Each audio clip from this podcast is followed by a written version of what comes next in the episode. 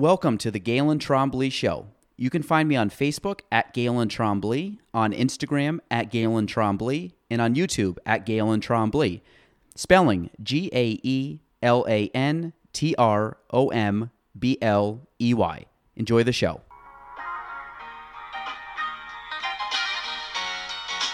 Welcome to the Galen Trombley Show.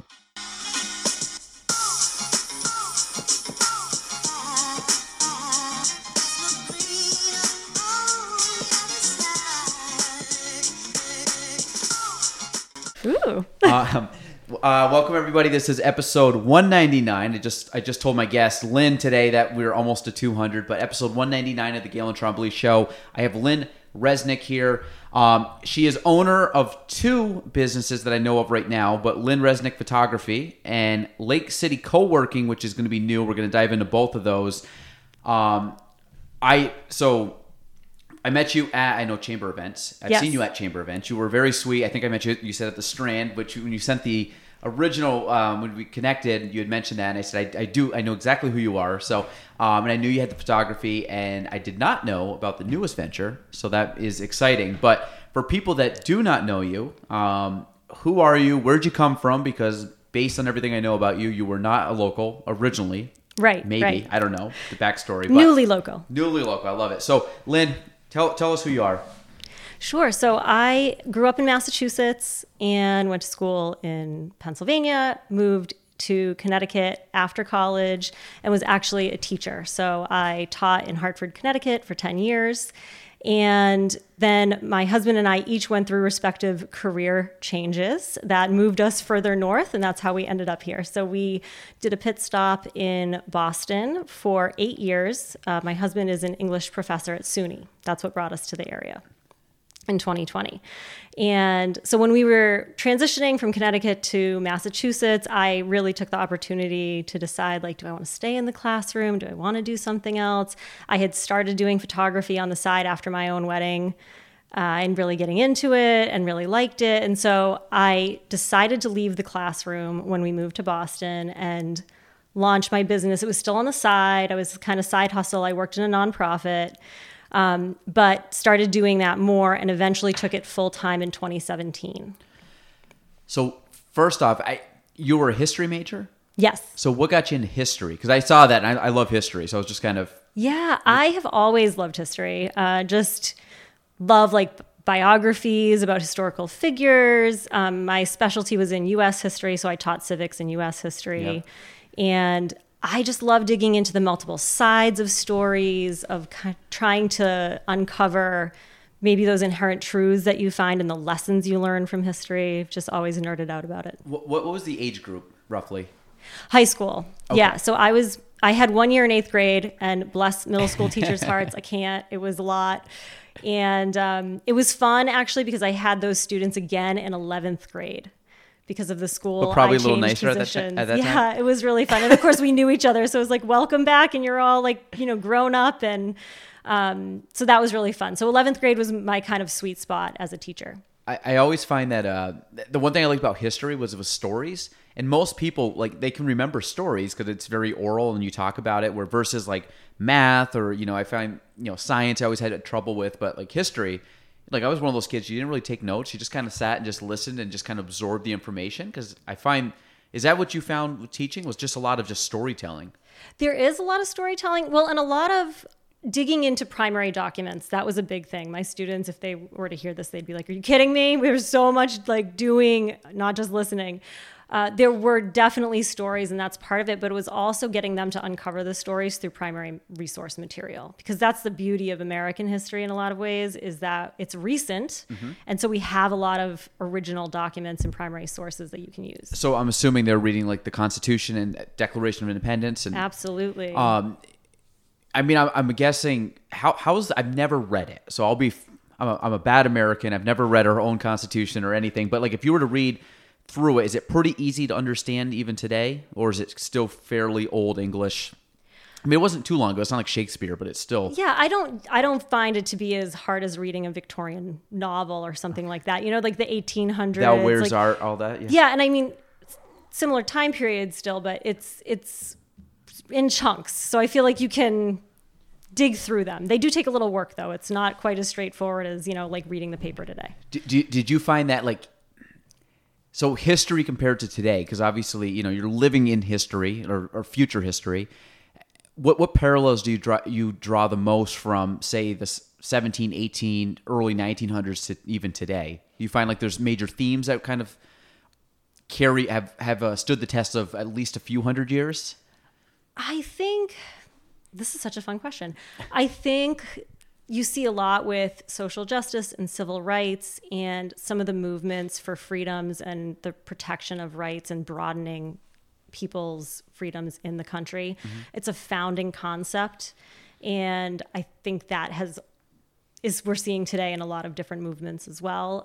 And just the idea of being, I don't know if revolutionary is the right word, but, you know, working for change, like, and mm-hmm. always seeking a better, more perfect version of America. And I think that, you know, the founders said that with, like, you know, in the pursuit of like a more perfect union. Right. So, yeah. And it's cool. Cause you, like, if you take like 1700s, like you said, you're going against like the tyranny of Britain and all, and, you know, and that monarchy and everything else. And at the time, you know, you're talking mid 1700s where that was like the big thing of the day. And now it's going into, you know, the digital age, and it's going into, like, you know, crypto, and it's going beyond, you know, just the human element. It's going, you know, so much deeper, and, you know, protection of it, you know, you hear all these like big tech companies, like protection of our privacy and all that. And yes. It's like, you never had that 100 years ago, even 50 years ago. So but you said, like, it's the themes of it where, you know, you don't want the king back then. And now you don't want, you know, certain things being told that you can and can't do in today's day and age. So it is, yeah, that's I didn't think of that at first, but yeah, that's really cool. So we'll get all the other stuff. I do like history, so that's why I want to touch base on this. Like, so I love it too. What's your favorite time period from American history? What was the thing that, like, got you excited to teach? So when I was in college, I did my senior thesis, actually, funny enough, on photography in the Civil War. It was kind of first just coming of age, like the technology was new during the Civil War, and it was really interesting how it impacted the reporting that was done and how people were perceiving the battles and things like that. So the Civil War is a really interesting period in time. Abraham Lincoln's leadership during that time and some of the questions there.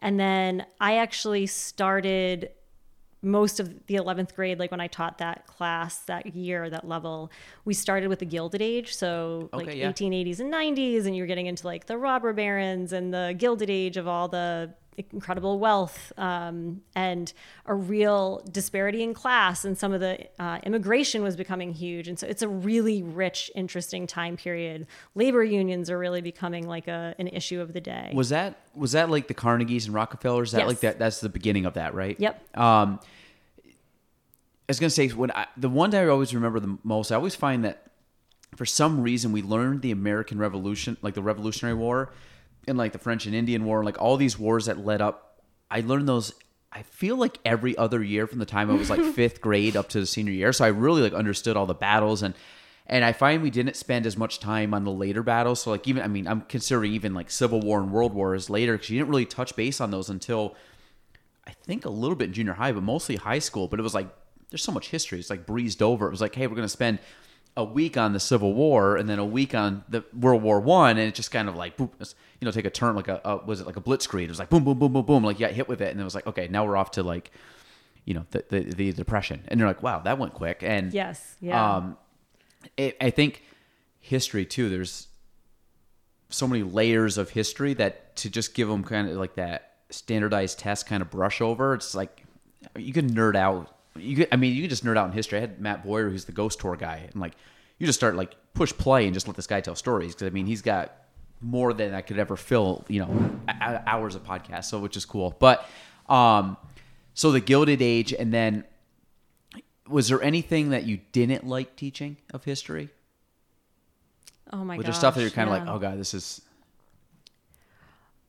Honestly, there wasn't a ton. I mean, I would say I'm not a specialist in World War II, but I taught it every year in 11th grade. Mm-hmm. And so what was interesting were that I had students who would teach me stuff every year, because there are so many deep dives you can make into aspects of battle and warfare and military leadership and those things. And so it was always interesting. It wasn't like I didn't enjoy it, but it was a challenge every year because I don't have all the answers. I'm just a human, right? So to accept like that there's always these new like places that students want to go, and to figure out how to balance like letting them do those deep dives and share information and teach you some stuff, but also keep that class moving forward, because we always had that deadline to get to. Well, do you think that like movies were part of that? Like someone watched Saving Private Ryan or Pearl Harbor. Do you think that that might just be like, oh, I like took a deep dive into this battle they talked about in Saving Privie Ryan? I don't know. Does that really jump out? Do you find that? Sometimes. Well, and sometimes those also can be loosely based on the truth. Hollywood. Or, yeah. You know, like the Hollywood version of Pearl Harbor was like an interesting... It's mainly a love story that happens to have like bombing in it. I don't know. Yeah. It's hard to call that like a historical movie in a lot of ways. So that brings its own set of challenges for sure. Like the reality versus the Hollywood version of history. Debunking a few things. Yeah. When was the first cameras taken? You said it was Civil War. Was that kind of when film developed? So daguerreotypes were the original kind of, they were done on silver plates and used all those chemicals, and you usually had to expose them. Was it that big one that you pulled down? The big, huge one that you had to like go under. Yeah, it could have the big flash. And you would usually need to do an exposure, like really original ones, especially on like the Civil War battlefield, would be for 30 seconds, let's say, that you had to do like a long exposure where you can't move, which is why there's not any battle photography of like the heat of the moment, because you couldn't actually capture that kind of movement in the technology of the day. And a lot of it was these just scenes of, you know, the dead post battle, on the battlefield. I should say very low shutter speed at that time. Exactly. Right? So the photography aspect, when you got out of teaching to... It was kind of a side hustle that turned into it. Was there a moment there, one where you were completely scared to do it? Like nervous, like, oh boy, this is like a leap of faith. And then, or were you just excited and like, listen, I'm going to bet on myself. I'm going to make this happen, and I can see that I can pull this off. Yeah. Oh, I remember it because I actually had a conversation with my husband, because this is going from a paycheck, you know, known paycheck and insurance and retirement and like all those things to leaping out and losing all those safety nets to try and do this new thing on your own and betting on yourself in some ways. I had been doing it part-time for several years, so about 5 years before I decided to go full-time. So I had some clientele and referrals and some of the business already built up. It wasn't like 0 to 60. So that helped a little bit, but it was definitely a conversation, and it was definitely a scary leap to take. And then I had, you know, people be like, well, what are you going to do and how are you going to fill your time? Because I've been doing it on the side for so long.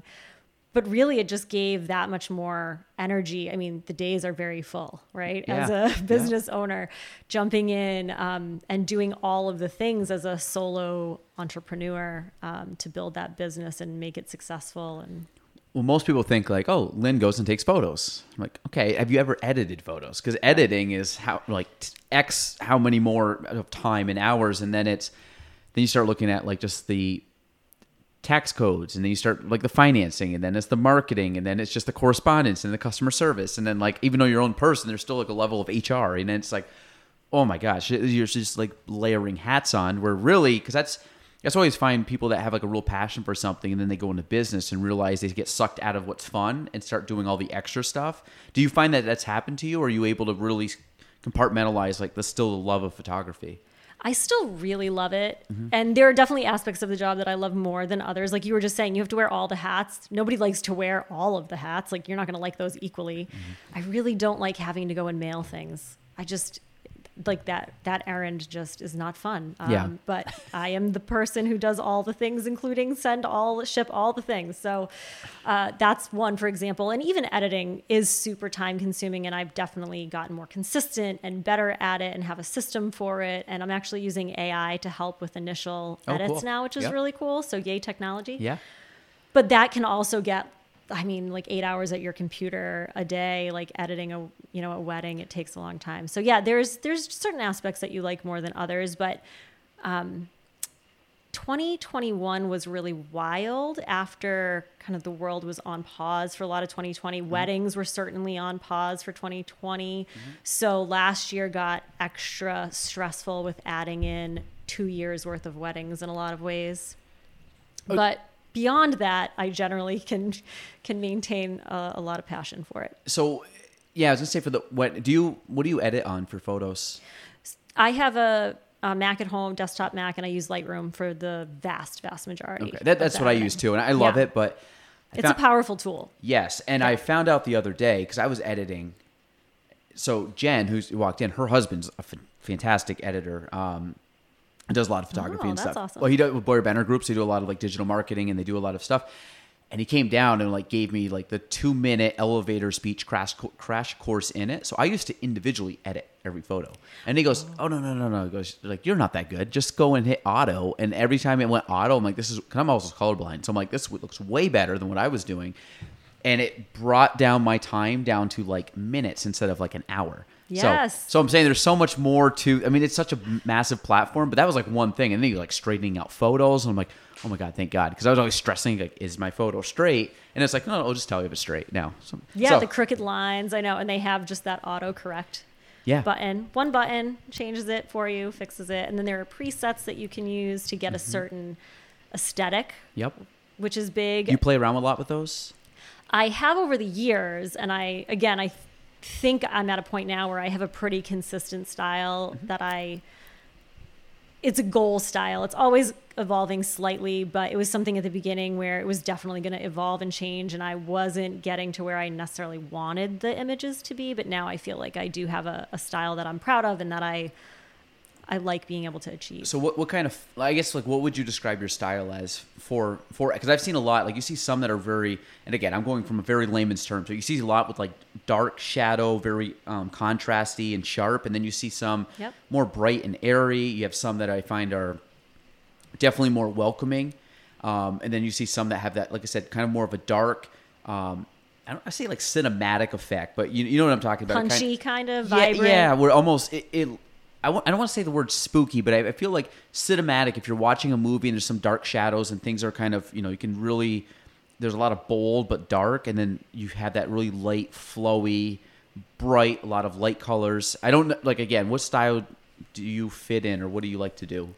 I'm definitely on the light and airy side, although I do try to preserve darks and shadows. So there's a gradient, I think, for everybody, right? There's that spectrum that you're talking about from the dark and moody, if you will, to really bright and airy where you almost don't have actual true black.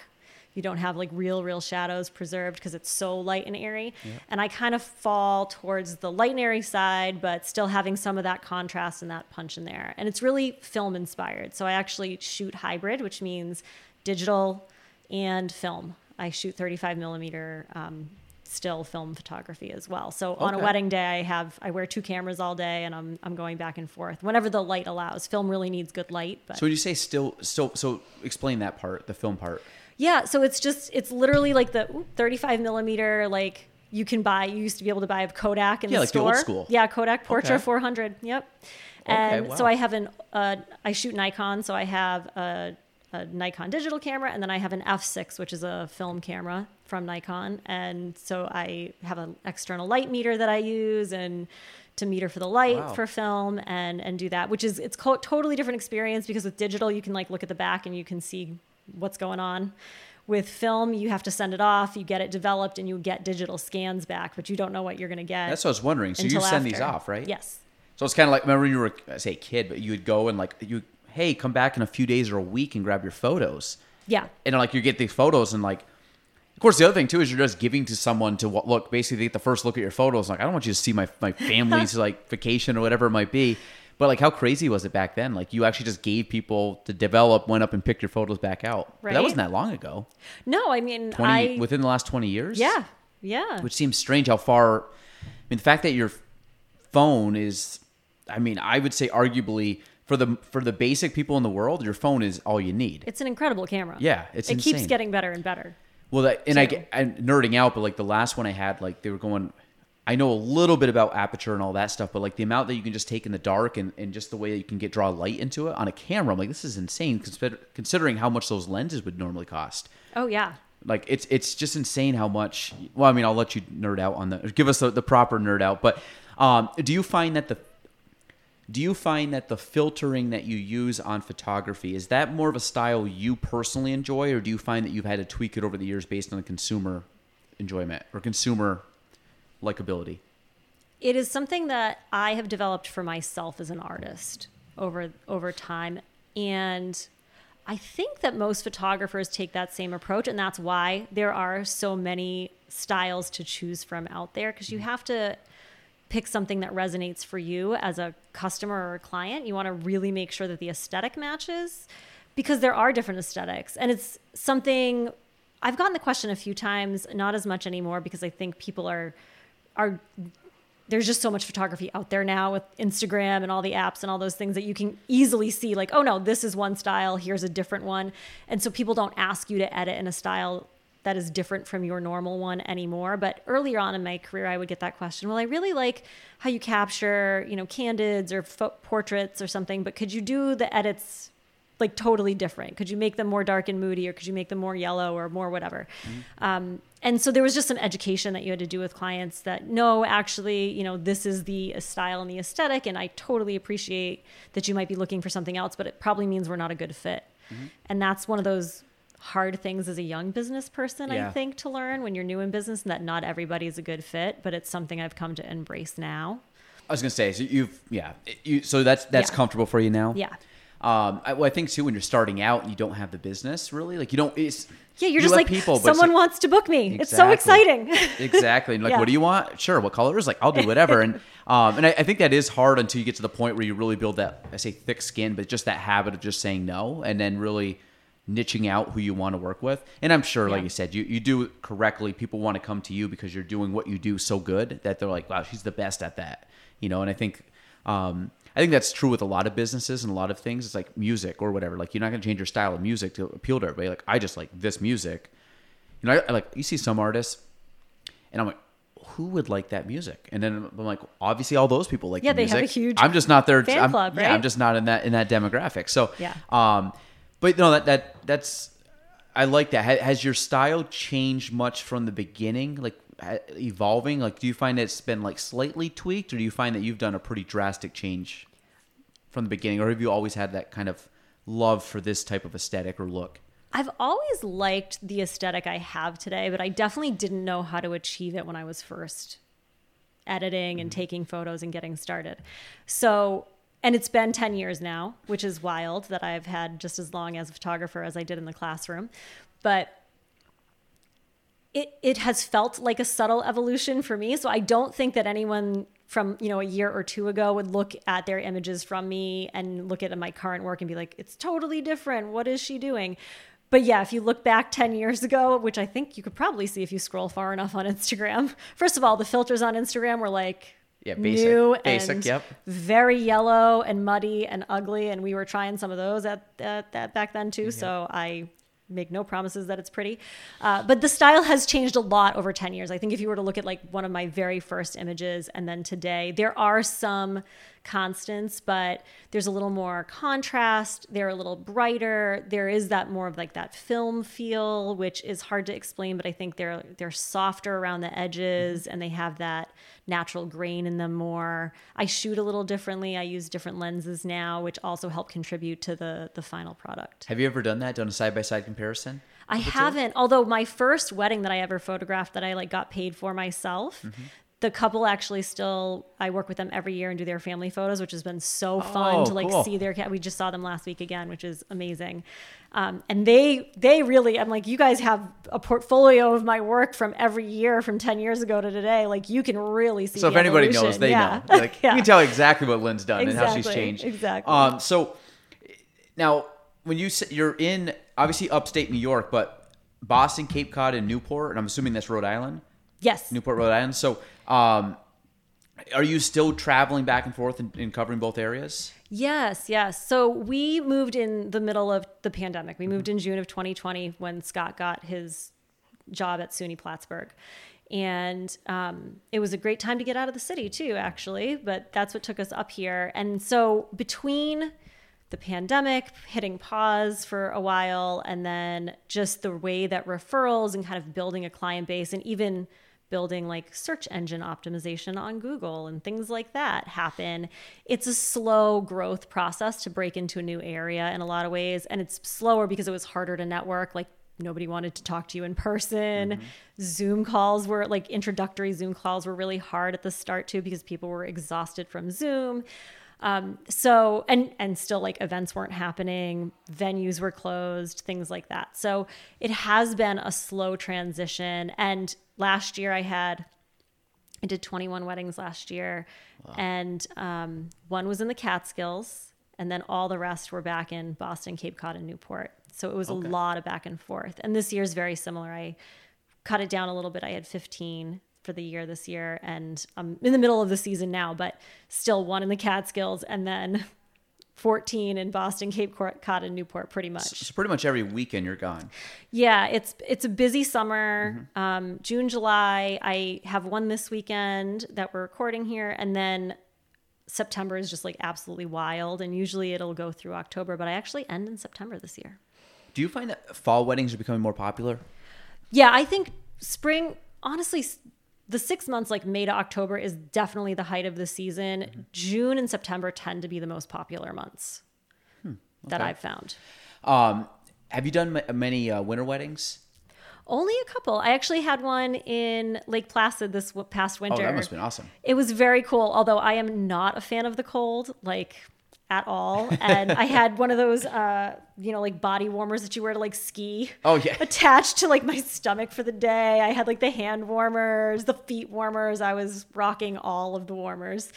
It was 17 degrees. They got married outside. They were committed. They did it. And we did all their portraits outside and family portraits and everything. So it was... It's time outside. I feel bad for them. I mean, I'm in my parka basically, and I have... And I'm assuming they're just in suits and dresses. Mm-hmm. Maybe she'll have like a shawl or something. Yeah. Like I mean, the good thing is they're in floor length gowns. So all the girls had on their big snow boots, which I was like, brilliant. Yeah. You guys are brilliant. We're going out on the frozen lake on ice. So. Because winter, I would think that winter would... I mean, every season's like has its own charm, but like winter's got a cool contrast. Because like, especially if there's actual snow... I don't know if I'm sure you can edit snow in if you needed to, but really it's, I think if you have like a fresh snow and then like on the trees and have a photo there, it's like one of the prettiest times after, like if you go outside after a snowstorm, I don't think there's a better look to just like everything than with just a little bit of snow everywhere. Oh, it's so gorgeous. And this area is so beautiful up here with the snow, and the snow stays. I mean, that's a big difference from Boston, Cape Cod, like the coastal places. We would get snow and then it warms up again from the ocean. And so it's gone like a day later. Yeah. You literally have to be like, you ready? Do you want to go out right now? We're going to go get photos immediately. and you get to like keep it here and actually play in it. It's really beautiful around here in winter. It's just cold. It's like I say, when you see someone come from out of town and be like, yeah, it's awesome that the snow stays around. And then people here are like, God, I hate the snow. I got to shovel again. So it's like, well, if it was May, I might have a different story for you and be like, oh my gosh, I just want to see my lawn. But yeah, I was going to say, it's, I think winter's very pretty. It's like the season that's not is when it like starts to melt and you get into that like late winter and everything's frozen over and you have the slush that's just been frozen over and it's just there's an ugly period of the winter, but the beginning part's gorgeous, especially December and the January. It's such a pretty time. So first off, how do you manage going back and forth? Because obviously it's your full-time job. So like, but it's traveling back and forth, like logistics, how does that go? Or are these pretty much like venues that you know, kind of like the back of your hand. So it's kind of like easy, you know what to do, where the best spots are. So the travel itself has been the trickiest thing, I guess, just because it's a long enough drive that I'm not going down and like photographing a wedding on the same day. So you have to plan for a day in advance and then you're staying a day after to do the drive back. And I also do include in my collections for couples an engagement session. So I'm usually adding those on before or after as well. So it's just... It can be tricky scheduling. And then I'm lucky, though, that the driving itself, like once I get down there, I have both my parents are still in the area. My mother-in-law's in the area. And then we have friends in the city who have a spare room and let me stay, which is great. So it's a great excuse to stay connected to everyone back in those areas. And I don't then have to pass on major travel fees to my couples because I actually have a place to stay. So it's not too bad. I was going to say, are you able to batch a lot of this stuff? Like if you're going out for like an engagement shoot, can you somehow couple that with an actual wedding shoot? Yeah, and I've been really lucky. Yep. I've been really lucky that my couples have been pretty understanding. So I'm really upfront about where I'm based and how I do go back often though. And it's just that, you know, for an engagement session, there's a lot of flexibility, but I try not to go down just for an engagement session because I would be driving for like 3 times the amount of time we'd actually be taking any photos together. Yeah. And unless there's other like family things planned. So I'm always trying to tack those smaller portrait sessions onto a weekend where I'm already going to be there for something else. And there are enough of them still that they've been able to work that out. How, because we touched base on editing, but like I just know editing is the bulk of the time. And I had a friend, I don't know how much she does it anymore, but she used to do photography quite a bit, probably almost a decade ago. And we used to have discussions about it. She was one of my best friends, and we had a lot of discussions on it. It was like, hey, if you have, how much time do you have and how much time do you edit? And basically I was saying, like, is it worth it to edit or is it worth it? Like, can you outsource the editing? Obviously, I know that's not like taking the photo and editing the photo. Like, what you want to convey because it's you. But I'm saying in that sense, it's like, hey, if it takes you, say, 4 hours to film or shoot a wedding. And I'm just shooting 4, it's probably more. But it takes you 3x that to edit the wedding. I said, wouldn't it make more sense to just hire it out and try to just do more weddings and fill that pipeline? Now, obviously, I don't know the margins and stuff of wedding, but I just know editing is such a time-consuming thing. And obviously, you said you've gotten quicker. But when do you find time to edit amongst everything else? And we'll definitely dive into the co-working. But now that that's coming on board and you have photography, like, are you very good time managing wise with that, or is that, like you said, or you just got super efficient with the editing? Yeah. Oh, wow. That's a good question. Because it is so much of the time of what you spend right after the wedding. And they used to take me probably like full 40 hours. It would take me a very long time to edit. And usually I'm there for 8 hours. It's usually 8 or 10 on the day. But you also have a second photographer most of the time with you. So you're going through, literally thousands of photos. I would usually 5,000 to 6,000. Yeah.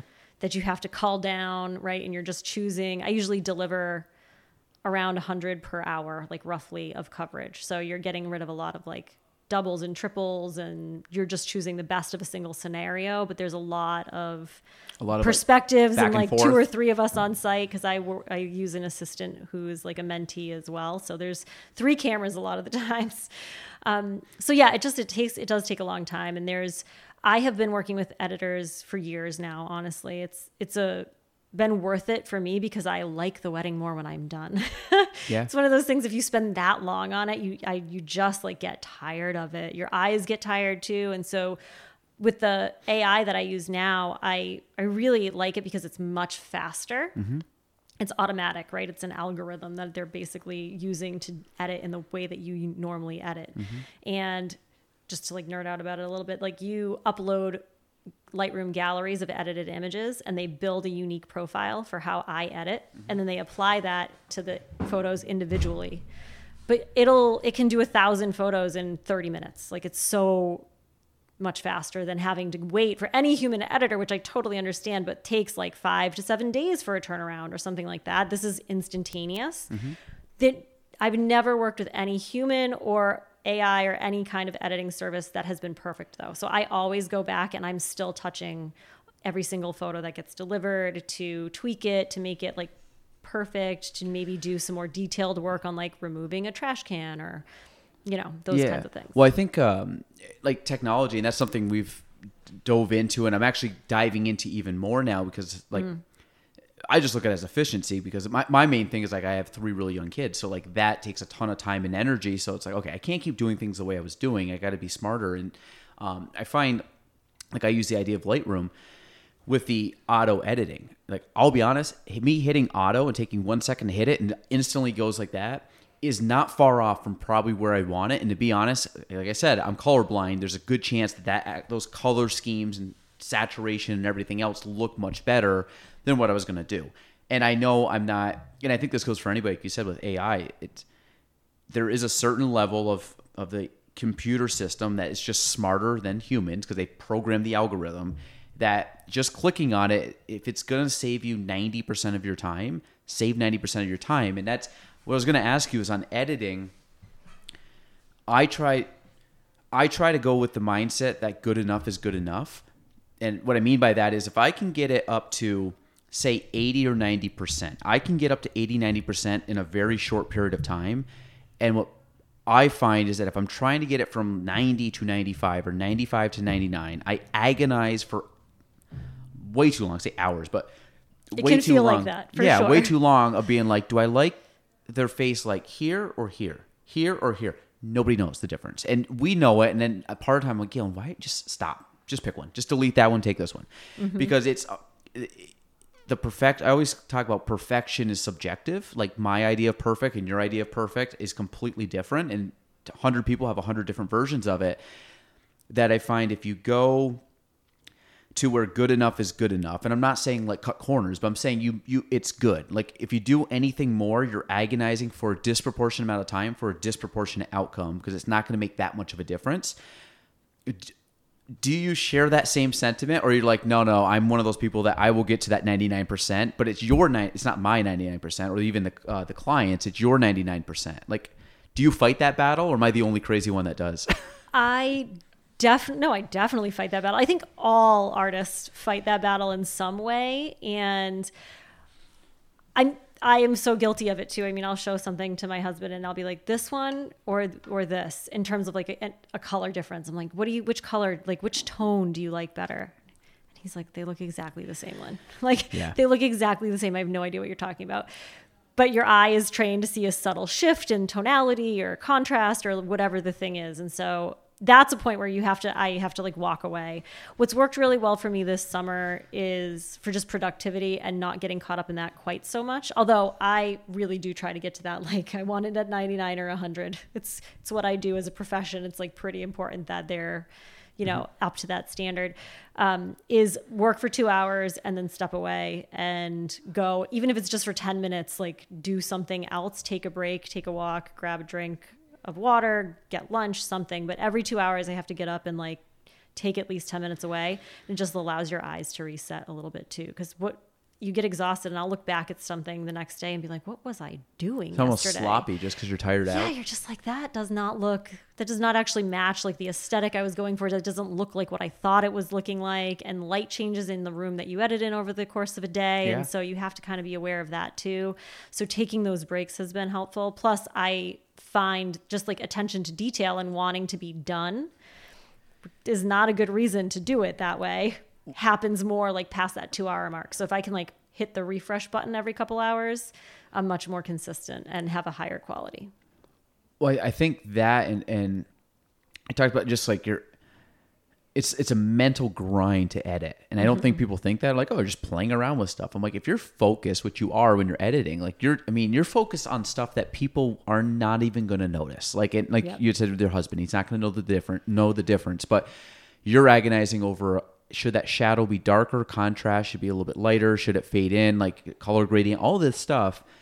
But your brain is going like rapid fire to keep up with your eyes and your mind. And that's, like I said, isn't it your like mind burns like 20% of your calories in a day? Like, so if you're just sitting there thinking, like that's why I think they say like chess players like can burn in a tournament day like 4,000 to 5,000 calories because they're constantly thinking.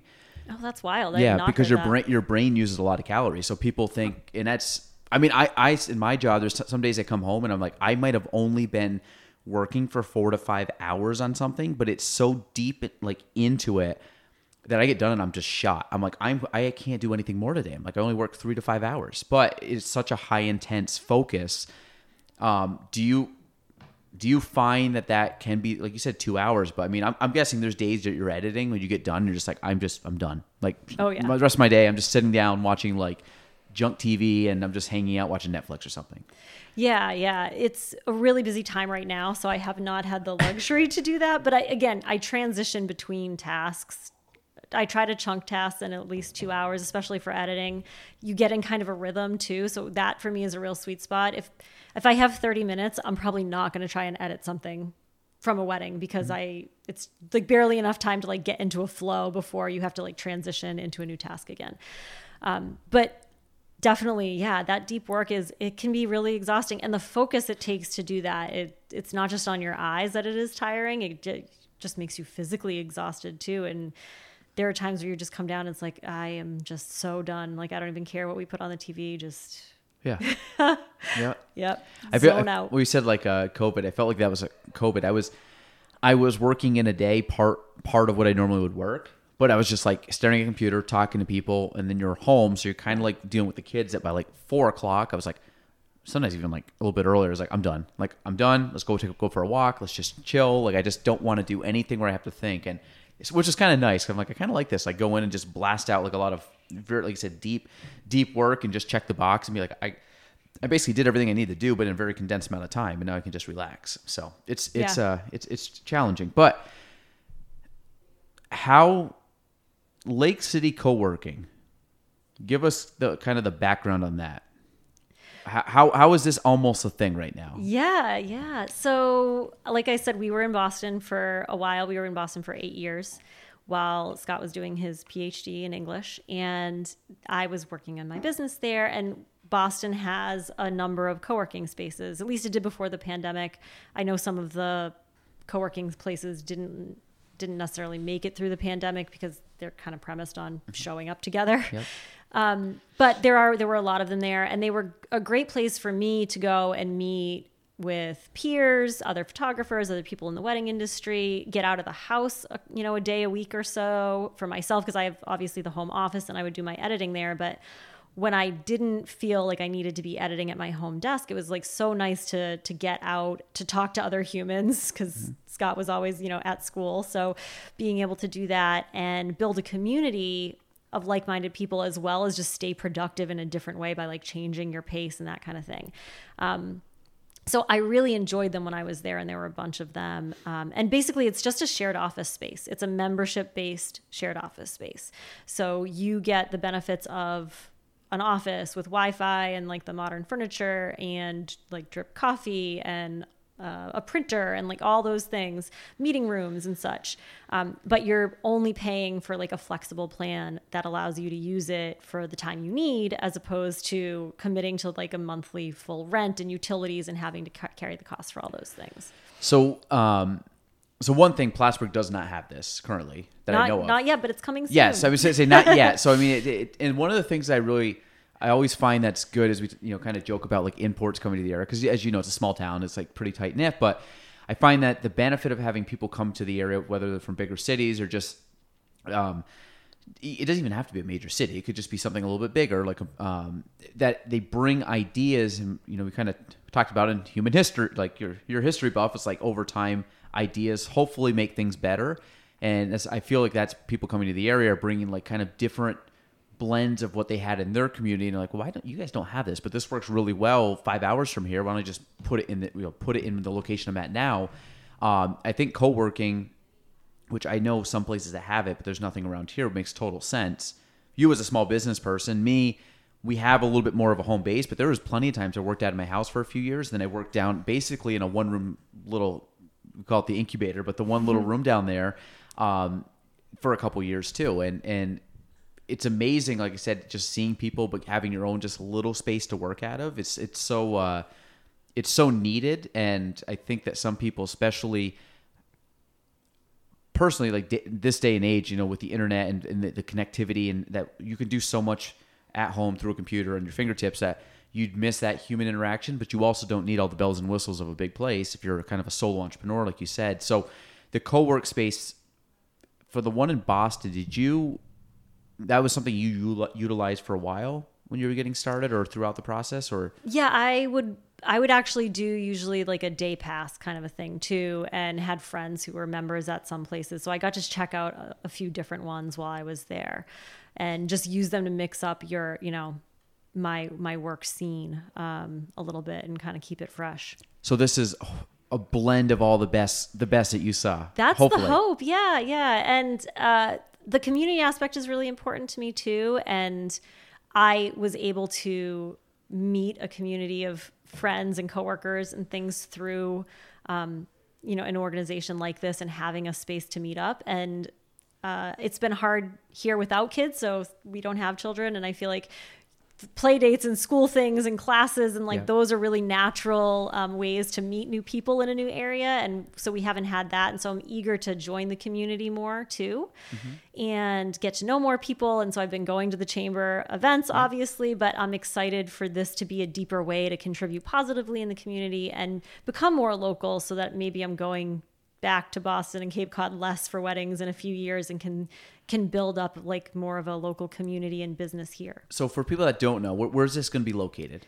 So it's at 26 City Hall Place, right next to Chapter One Coffee and Tea in downtown Plattsburgh. Which was the old, was it 106.3? Yes. Okay. Yeah. The old radio station. Yeah. Okay. Yeah. So it's between. Or the current radio station, just an old place where the radio station used to be. Yes. It's the old spot. So basically, yeah, between Citywell and then, you know, Iris's where Delish used to be, like right in that little corridor. So kind of explain the setup of what a co-work space is. Yeah. So it's going to have basically a couple main open spaces that'll have a mix of furniture for working. So you kind of get to choose. I know when I work from home, I am at my desk a lot, but I also really like to mix up sometimes and just like move downstairs and then work on the couch if no one else is around, because it's just comfy and it changes the pace. So we have some lounge style furniture and actually like a little lounge section with couch and comfy chairs that are going to be throughout. And then there's also some more traditional like long style work tables with chairs, and then bistro tables that'll have, you know, just an independent person or two can work there. And then there's also private meeting rooms. So we have three in the works. One that'll be three different sizes, small, medium, large. So you can meet in person or reserve it as a member. You can sign up and reserve one of these rooms for bringing guests in and having an in-person meeting, or literally like up to 8 people in the conference room, or do like your Zoom calls if people are still working remotely and are at home more than ever before, but are looking for a quiet place to take a call, or, you know, mixing things up a little bit, can come in and do those calls or client meetings in person or remotely at the space. So what is, we talk about like membership, like what's a membership entail? Yeah, so I actually am planning right now for 3 different levels, because one of the things I loved about it, the idea of it, is that it's flexible. So you can join just for a 5-pack basically of days a month, if that's all you want. Like that, maybe I would probably do like a 10-pack myself. That's the next level. So just 10 days a month. And thinking about people working, you know, remotely, or small business owners who are home alone, like you might have that home office, or you might have to spend some time home with kids, you know, things like that. But there are a day or two a week where you might stack meetings or have some work that you want to be able to make sure you have a quiet space for. And so that gives you the opportunity to just come in any 5 days out of the month that you want, or any 10 days out of the month that you want. And then the highest level of commitment is for like an all access pass, which is we're going to be open basically business hours Monday to Friday with a late evening to 7 on Wednesdays. So all access pass says you can come in every single day of the month if you want. Like this can become your new permanent office, but you're still not going to be paying for the utilities and all of those things separately. You're not committed to paying rent. You're not getting into an annual like internet, contract. All that's it's all printing. Provided exactly in this one membership fee. And they all come with basically hourly meeting room credits as well. So you can use those to sign up and book those meeting rooms as a member. So, and again, I'm just looking at like the schedule. So you said like 8 to 5 most days, 8 to 7 on Wednesday. So is this something that, is it kind of like say you go to a gym and you have someone like at least at the front desk welcoming people in? Is there someone like on staff, or is this, cause I know you said talking about, you know, keyless entry and people can kind of just come in and go as they please. Is this something that is truly like, hey, you know, just turn the lights on or turn the lights off as you're walking out kind of deal if you're the last one? Or is there someone stationed there all day, or how does that work? So I will be in the space a lot, but I am the only employee currently. Okay. And it is meant to be more of an automated and independent experience for people where you're independently working together in a space, right? And so it's going to bring in and attract a bunch of people is my hope. But you have that ultimate flexibility to do that. I'm hoping to be able to, you know, do some tours and spend a good amount of time working there myself, so that if people have questions, and of course my email is there, you can always call. So there's lots of like phone a friend, get help if you need it. But this The onboarding process will be like through an electronic system. You'll get a code for entry. You'll have all of those things so that you really just can come in and work whenever you want, and not necessarily have a manned like staff person there all the time. So there's a focus on building that community aspect. And that's why we're starting just with the monthly memberships, because I feel like once you commit at least to a month, you can cancel after the end of the month if it's not for you, but there's a commitment to one, like come and actually use the space, right? Because you're committing to that month, and then also to care for it and to be a good citizen of the space. And we'll have, I'm still working up, you know, like the community guidelines and some of those things, but it's basically just be a good citizen, like wash your coffee cup if you use it, and, you know, don't leave dirty dishes in the sink, like, those things. Just be normal. Like that's like, yeah, always, you know? Like, just be normal. Don't be weird. Yeah. So one of the things that like I think would be cool, and I think this is obviously like a bonus, is you have down like after-hour networking events, discounted admissions to workshops. So I'm assuming you're planning some type of, you know, networking, and then workshops. Is that just photography? Is that other say artists or specialists can come in and do their own little thing? The workshops I'm really excited about and are hoping going to run the gamut. If anyone is interested in hosting one, first of all, please reach out. And I actually was just talking to somebody today. We were talking about more like a series on business 101 and various things that you might, you know, pay a consultant for. But if you don't have that as a startup or a small business, like what are some aspects of running your business and wearing all the different hats that we can bring people in for. So there's a big demand for things, for example, like how to use social media effectively to market. Mm-hmm. And even within that, I think we would have to do different ones because Instagram keeps changing. TikTok is on the scene now, and I can't run that workshop. Like I just, you know, watch like a few cat videos on TikTok, but, so bringing other people in for some of those things, or talking about inclusivity in the workplace and how to do that. I'm even thinking about, you know, having a florist come in and do a, like create your own, how to create a centerpiece or a bouquet or something. So some artistic ones, as well as business oriented ones that run the gamut. I was going to say, I think if you, now, I'm guessing majority of the people that would probably be using this are going to be some type of entrepreneurial business. Like, I mean, I guess somebody could, if they worked at an office space, just change up the scenery and say, instead of working in my office, I want to come here today. But I'm guessing primarily it's you and I, independent contractors or business owners that just want to go do their own thing.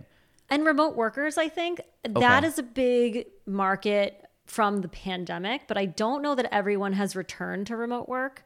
in-person work. Mm-hmm. And I think that a lot of bigger companies are actually kind of, their employees have moved all over the country now because of the pandemic or because of like just life allowing them to. And so they're not returning in person. And so a lot more people than ever before are working from home who might work for a big company. And actually some employers are actually paying for their employees to have a part-time membership at a space like this. So if you are a remote worker, it's something to ask your boss about. Like even traveling, if someone's in for a few days. Yeah, I spoke with somebody at one of the chamber events who's based an hour or two south, but comes up twice a month or something like that, or a few times a month, or maybe it's every Friday or whatever it is, and needs a place to meet with clients and have a home base. And so it's a great opportunity to do that at that lowest membership level that will provide that access. I was gonna say, you see a lot of that, especially salespeople, if they're from out of the area and have a niche or they're a regional person. And it's like, I think this would be clutch for that.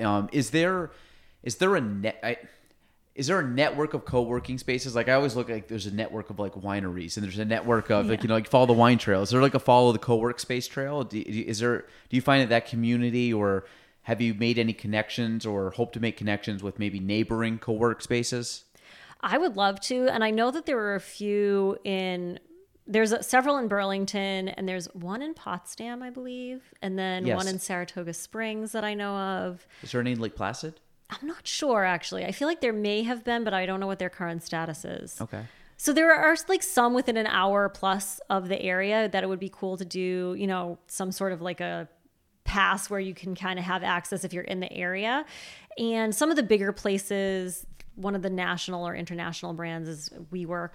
Like a big one. So if you belong to them, I'm pretty sure that you can get a discount to go into any of their spaces, like no matter where you travel. So we don't have quite that kind of clout, but it would be cool to have something in the greater area, with some of these other independent ones. Well, even like you said, you traveled around in Boston. It's just like picking up best practices. I have friends in real estate all around the country. So like you're constantly talking to people and saying like, what are you doing? Yes. Like what's working in a bigger area that maybe I can bring back to our area. And you're just trying to like sharpen the sword of your industry. So now regarding, again, back to workshops, is this something that you would encourage people that are there to, like you said, bring stuff professional, whether it's professional development or artistic, but it's typically like I'm going to show you how to do something for the most part. Yeah, and maybe like a training kind of. Yeah, I could see it being any number of things. I think probably training or an interactive thing. So I've actually run a workshop on how to take better pictures on your smartphone. Yeah. Not business brilliant. Necessarily, right? That could be anybody. That could be a mom who wants to take better pictures of her kids. Mm-hmm. But there are some great tricks and things that like your phone does really powerful, cool stuff now, both with editing and how, what settings you use and things like that. So that might be one that we would do for really just that would be open to, they would all be open to anyone. So this is another way to reach out to the broader community and not just who are members is the idea. I think a lot of them would be trainings or. Could you use it as like a gallery too? Like for portraits or different kind of works of art? So, especially if you wanted to do a show for, on a weekend and have people come through. The tricky thing, like Chapter One has a lot of amazing art on the walls from local artists. I think that is not as natural a fit in a membership-based space because you only have those same group of members, so it doesn't get as much public attention as anyone going in a coffee shop would. But to do a studio opening or something like that would be amazing. Yeah, I'm thinking like, if you have someone that's going in and it's an artist or even like a digital artist, you go... I don't know much about the digital space. I know that this one guy sold his NFT space for like $70 million. So like, but he sits at a computer every day and edits these photos. So like that'd be a perfect spot. But I'm thinking like that could be something where someone could showcase their work they've been doing day after day after day. And you're like, oh my God, I didn't know John was working on that. Like incredible stuff. He just looks like he's in the corner, just like flipping, just kind of fooling around the computer. So I think when you start really looking even locally, like there's so much talent and like underground talent that people don't really realize that's like right here. And I think if that stuff starts to get exposed and you start to like, I think it gives people more belief that there's more going on than I think people give us credit for. And again, you coming from a big city here, like what was your initial thought coming to a smaller area? And so far you've been here for about 2 years now. Like what's that? Is this a place, obviously you're still here. Do you like the place? Is it fit your vibe? Do you miss the big city? Like how's been the adjustment period? Yeah, it was just a big question mark when we first moved, especially with COVID. It was hard to tell what it would really be like because the whole world was shut down. So you're a little bit of an outlier. This town is like really quiet. And that's just not true at all. Now that we're seeing, getting to know a few more people and seeing the spaces wake up again and you can actually be in public with people again, which is really nice. But yeah, it's been a transition for sure in some ways of just like, you can't order food past 8:00 on like a Sunday night or, things like that. So some of those things have been just different than the city accessibility for, a million kinds of food at all hours and have things delivered to your door and whatever. But for the most part, like in meaningful ways, the community is really great. It's been nice to meet people. There are still very much elements of feeling like everyone else knows each other in the room and I don't know anyone. Yeah. Although being in the space and starting to, gut it and renovate it and change it and just having that door open for a few days and being downtown, people were stopping in and I kept telling Scott, I feel like I only know like 8 people, but we've seen them all today. So it's been really nice to start to feel like you're knowing a few more people and can just be part of the community that way. I think that's going to be a massive catalyst for you meeting people. Like even it's a membership, but like most things around here, it starts out slow and you got to think you're taking a newish idea. I mean, in Boston, it's probably been around for 20, 30 years, but I'm saying like you're taking a newer idea for our area and dropping it in. It's going to take some time for people to adjust, but I find that we're more connected than ever. So something coming from a city, I used to think that, and again, I was following, this is like trends, but like in our business, you would find stuff that was happening in the city. It would take close to 5 years before it really became like a normal thing here, and or maybe even longer depending. And now I'm finding that we're starting to see stuff happen like within a couple years because just the way everything's connected. So I'm guessing that this is going to be like right now. I mean, I know you said you had like signups and stuff to get people in. You're opening up. When do you officially open? Because I know I have your grand opening date, which you so can announce. So September 2nd, yeah. That is the first date. That is the goal for and really that would be in the afternoon during the First Friday event. Okay. So hopefully people are down there and enjoying all the other things that are happening on the First Friday and are going to be able to come through and take a tour of the space and explore it, whether you want to join or not. Like just come and see what it is, what the space looks like, what it's all about. We'll do event rentals as well. So it may be something you might want to have your bridal shower, baby shower, or, you know, something like that into. But that's the goal. We're really hustling to get everything done for September 2nd. But then really you just roll right into, I guess it's Monday is Labor Day that weekend, September 5th. But as a small business owner, that doesn't mean much to me. So we're going to be open that day. That's going to be our first full day of open work, common work, if you remember. That's actually good. Our first full day of work is Labor Day. So yeah. That's good. It's fitting. That's true. I was going to say, that's a good thing. That's be a good social media campaign right from the start. But do you have people already signed up to go there? Or is this something that's like, it hasn't really been pushed out much to the public yet? I just finalized the like launch specials and the pricing and got like the website and the tool up and running about 2 days ago. So No signups yet, but I haven't actually told anybody about them really yet. I was going to say, so the distribution's starting like soon. Starting like now as we speak. This is it. If this was live, you'd be hearing it live, but this would be tape delayed by a couple hours. I'll have it out later, but exactly. Yes, you'll hear it very soon. Yeah. So I'm guessing right now, because you were talking about some of the renovation aspects of what you're currently doing. And I was kind of joking. I'm like, it's starting to feel real now. But I mean, it's like anything else. Like if you're putting on a play, you do all your practices. But when you start like putting on the costumes, you start having your dress rehearsals, you're like, okay, it's kind of getting real. How long has this whole thing been in the process? And at what stage of nervous, excited scariness are you feeling right now in the whole climax of this thing? I love that. This is something I literally have been thinking about since we moved in 2020 because I want that sense of community and I want to be a part of the community here. That is always something I, feel like it's almost the achiever Enneagram 3 in me. Like I want to be a part of it. I want to help contribute positively. I want to do those things. So it's something that I was thinking about just from not knowing like where else to go for that and being like, this is something that could be so cool in a local community too. Just because you don't have the bigger city doesn't mean that there aren't plenty of people who could not, use this.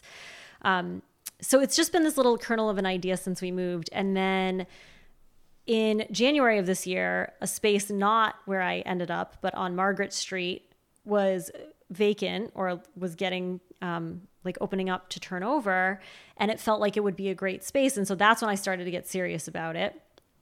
That did not work out, but I think that is for the best. We're in this awesome location right next to the coffee shop and behind the coffee shop now, and have some high visibility. And as a photographer, better natural light because there's no building across the street. Yeah. It's just the park. Oh, yeah. It's a really nice little spot. So that's great. And it has character with exposed brick and tin ceilings inside. Like it's really cool in there. So that all worked out for the best. But I got serious about it in January. I actually bought furniture. It's been in my garage. Scott has been parking outside since February. It's good you ordered it when you did. Right? There's some massive furniture delays. Yeah. Yeah. No, it's wild. So that will be like the last thing will be the building of all of the Wayfair furniture. Okay. That's where a lot of it came from. They have free shipping. It's great. Been there, that couch. Right? Yeah. It's so great. Cute. It's great color. Yeah. Exactly. So that'll be one of the last things. But originally, I was hoping to get up and running by March. So pre-wedding season, Have this all happening, right? Because my season really started in May. And that's just not, the world had other things in mind. So, I was like, this is God's plan. We're not going to mess with it. He says this is the timing, then this is what we do. So here we are doing all the things in the middle of wedding season. I think it'll be good, though, probably when you start to get your, I think you could be out of the season instead of trying to do both at the same time, which might actually have been chaotic because you're. Yeah, it's just September is going to be wild. You're still learning it. Like August and September will be wild, but then I get to like really come home and stay and dedicate time. Yeah, and really kind of fine tune and try to perfect that the way you need to. And no, I think the whole thing's awesome. And what was the? If you want to share, I don't know if this is. But you're talking about kind of the connecting back around the back. Do you want to talk about that? Oh, yeah, sure. Okay, because that phase two? We have not gotten access just yet, but I should in time for opening. And basically, in the back of Chapter One, there will be a door. It's been blocked off, and there's an apartment behind Chapter One. And we're actually opening that door back up and putting in an access for like a second part of the co-working space. So we're converting that one bedroom apartment into further co-working. So the co-working space will have a full kitchen, which is really nice. Come and like store your lunch, be able to work all day and take a lunch break with some people, that kind of thing. And then the bedroom in there will actually be turned into a conference room. So that'll be the largest private meeting area, like space, so that you can actually have multiple guests come in, for a meeting. And above the space, that's just residential, right? Apartments? Yes. Okay. So downstairs, all the commercials. So, no, I think, yeah, I mean, I think it's cool. I think just it's where the world is now, and it's going to continue to go that way. We're going to see less and less of like, even, I was thinking like, hey, more office space, but it's like, we really at any one time only have 3 or 4 people here max, and that's, you kind of look at it, it's like there's times I just like to not even be here where I could just do my own thing. Like I love days I can just sit at home and depending on the kid situation, like, and how much I can focus, but sometimes it's just nice, like you said, roll out of bed and just work. But for people that do that all the time, like I think this is going to be a cool thing. I think the community aspect, I think might be the biggest benefit. We talk about like the main. I think what are you talking about? History at the start. And you said you could see everything, but you look at the underlying growth of like things that you see the surface level, but then you kind of realize like the journey behind the scenes. That I feel like the co-work space, like on a surface level, it's like, oh, people work together. But on the bottom is like you start to get this little like culture of, I would say, like-minded individuals all doing their own thing in different ways. And one of the things I really like, I talk about like learning from other people with real estate, but like I like learning from people about marketing or about finance or about, manufacturing or about, whatever that an industry that's totally different, even photography, because there's parallels between so many industries that I think a place like this where you're pulling in like photography and you're pulling in maybe someone that just is an artist and someone that is a traveling salesperson, they have all these different things. They start chit-chatting over lunch or having a coffee. And the next thing you know, you're starting to, I think just it's kind of a melting pot of ideas, and hopefully it ends up turning into something pretty powerful for each person's gonna get something out of it. You don't talk to somebody and ever not get something out of it, even if you're like, that person's crazy, but you still get something out of it, but I think that's might actually be the biggest legacy of some kind of program like this, is just like what you're doing beneath the surface level, where it's just that human connectivity, idea sharing, kind of just moving everybody up a notch, because maybe like that person's really doing well and successful, and you learn from them, and then your business takes off. Yeah, those connections and that idea of that like undercurrent of community that I think will organically build as we get people into the space. Mm-hmm. That's what I'm actually most excited about, and that's where like the heart of that is. Like I was saying, I didn't miss like just not having to work in my home office. I mean, sometimes I do want to get out of my home office, but what I really missed when we first came here was like not knowing anyone and having no way to figure out how to tap into the community here, and that was more COVID related than anything else, I think, in a lot of ways. But as an independent small business owner, there is that unique thing of how do you meet other people besides having to do that really intentional, which I did, like a lot of, hey, you want to get together for coffee or have a Zoom call or get to know you. There's a really natural ease in just being able to strike up a conversation briefly with a person who you're sitting next to who works in a different thing than you do, but you happen to be sharing a space together. So I love that idea of the connection, and I'm hopeful for that. I mean, the statistics, and of course I can't quote any of them to you right now, but they're really interesting on, as connected as we are through technology, the more people who have gone remote and who really love being able to work remotely or work from home, there are also like rates of loneliness have gone up like never before. Oh, yeah. Rates of feeling more stress because they're not ever separated from work. Like that has gone up like never before. How to put in, instill boundaries and figure out like work-life balance is one of those like impossible unicorn things that we really shouldn't actually tout necessarily. Yep.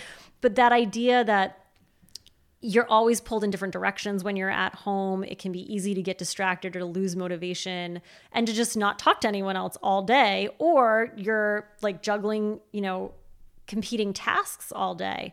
And so the statistics around coworking are just wild to see when you poll the people who are actually utilizing these spaces.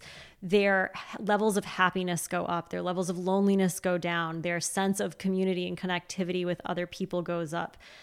Something like, I think 69% of people who use them were reporting what you were kind of saying, that they had learned a new skill from members of their co-working space. Like, so cool, the benefits that you can actually see from people who use it.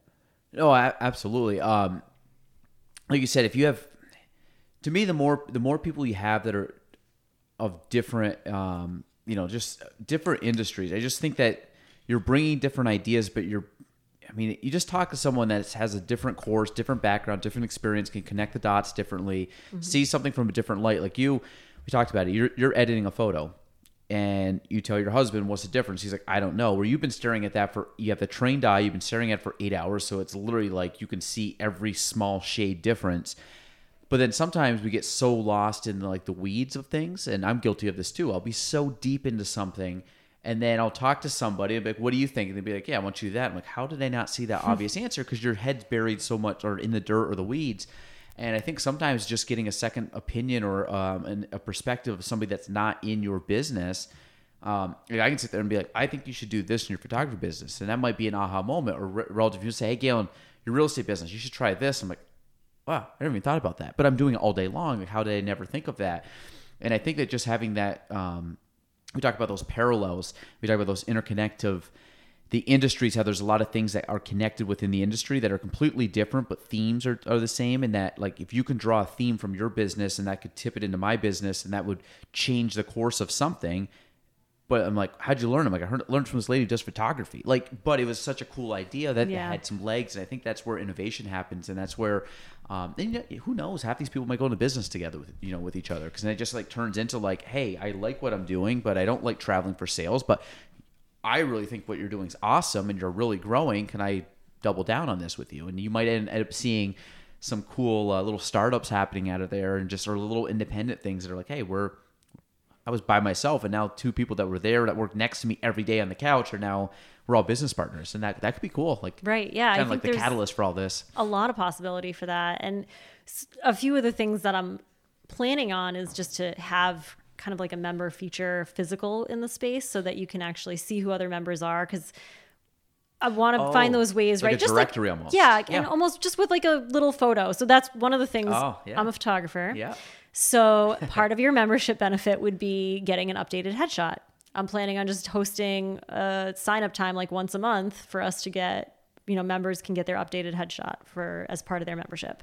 Because why not? Because I am a photographer and I can. So let's offer that to people as a added value, right? We all need updated headshots. Do you know, he's a film guy on YouTube, but Casey Neistat, have you ever heard of him? No. He's incredible. He's one of my favorite. He's goofy, and he used to do a daily vlog, and I mean, this guy is an extremely talented video guy. But in his office, which was really quirky, and that's kind of how I kind of started to go with the open shelves. I saw it as, he was one of my inspirations for it. I'm like, I kind of like it. Like, it's just very, like, not super organized, but organized, and it was kind of my vibe. But he had a wall in his office. And his office is like, you remember the book I Spy?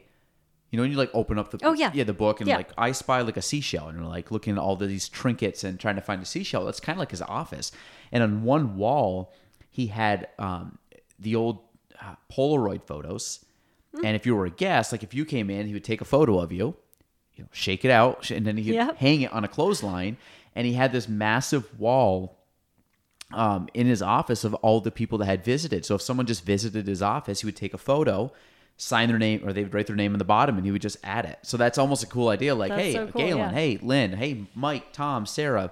But you get all these photos, and then it kind of ends up being this collage of people. And then it might even be just a traveling person that came in, you know, in May of 2023, and you never saw him again. But you're like, oh, remember Scott? He used to be from, you know, Boston and came up. And I think it would be a kind of a cool timeline, or almost like a lineage of the whole space. But I think it'd be cool. Just like, well, I mean, like you said, a directory of like, because then it's easier to meet people. Like, that's what I'm saying. You like, can put a face to a name without having to ask. You're not asking members to wear, we would never ask people to wear, like, wear a name tag, yeah, to just show up and work. So, but also it's really nice for some people who are a little more shy to be able to break the ice by, at least you can just be like, oh yeah, I saw your photo. I know your name is Galen. Like, how do you know, or even whatever, having like little questionnaires and being like, what's your favorite hobby? Like, I like reading, and like, my favorite vacation spot. And then you have a talking point, like, oh my God, you went to Ireland. I went to Ireland. Yeah. Like, find those connections so and that you can start to build that. We talk about networking faster. And it's like, yeah, hey, this is gonna be a very passive networking. If you want to do it, great. But someone will walk up and be like, oh, you like golf? I like golf. Right. And next thing you want to play golf, and then you have that relationship. So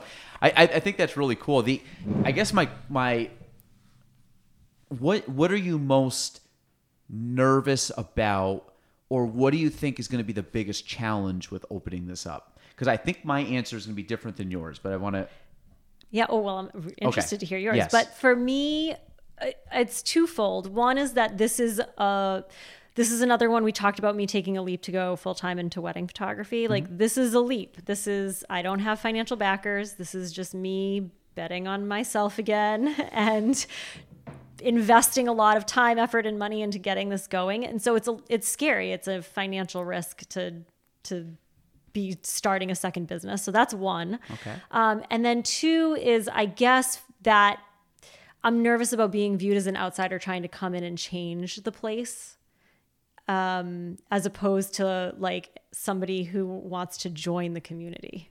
Because my heart behind it is to become part of the community and to contribute positively. But I don't know, you know, like you've mentioned, like locals, we all feel like we know each other. So I'm newly local. So that's another fear, I guess. I'll go through my three. So first off, your first thing you said, I think that's normal, and I think like being scared and nervous. That's where I am right now with all of the things happening, you know. And I think some of that will get maybe not as intimidating once the wedding season's over and it slows down, and then because I think part of it, if I'm guessing, is you are going to be gone on sometimes when people are there, and you're traveling on a Friday when you're like I need some, whether it's coverage or I need somebody to take the reins for the day. So that's to be expected. The second thing, I don't think it's going to be a problem at all. I don't think anybody in the community is going to be like, oh my God, I hate Lynn. Like, get this Boston chowder-loving like person, send her back to Cape Cod. Like, that won't happen. I think, I honestly think that most people that have come into the area, a couple, actually, you mentioned Adriana came on the podcast recently. Shay and Annie Brennan just came from Canada, which, you know, international import. So, but they're all super good people. And I think they've been really welcomed in the community, but I think it's because they've been trying to get engaged in the community as you have, you know, and I think most people, like people that live around here, have a very tight-knit group of people here. But I think the other thing that people that live in this area, they love the area, but they love when other people that come from out of the area love the area, because it's like, like you're validating our love of the area. And like if people just kept moving away and be like, why am I the only one still here? But it's not that. I think we've actually had more people coming to the area over recent years than we've ever have. And I think people, like you said, you start from a big city, and it's like, okay, maybe I do like the small town and I am more interconnected, but I don't have to live in the hustle and bustle and have all the noise pollution and all the craziness and traffic and commuting. So I don't think anybody's going to look down on you. I think it's actually going to be the exact opposite, which leads to what I think is actually going to be your biggest problem. And again, I think you're going to be you're starting out, so I don't think it's going to maybe be as much on your radar now, or you're way too modest to probably say it. But I think that an answer is you might actually grow too quickly.